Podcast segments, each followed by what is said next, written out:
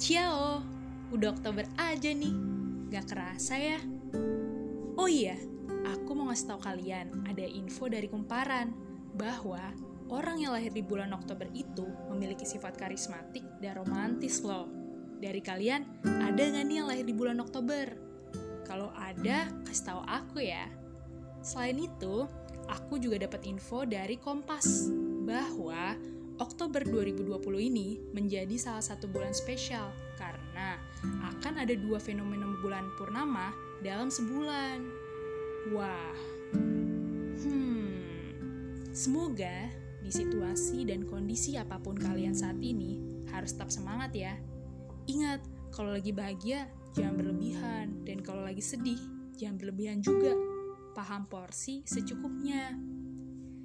Kalau lagi bahagia, tandanya mungkin kita akan menemukan kesedihan kelak. Nah, sebaliknya, kalau lagi sedih, tandanya kita akan menemukan kebahagiaan kelak juga. Hidup penuh kejutan, jadi jangan lupa selalu bersyukur. thank you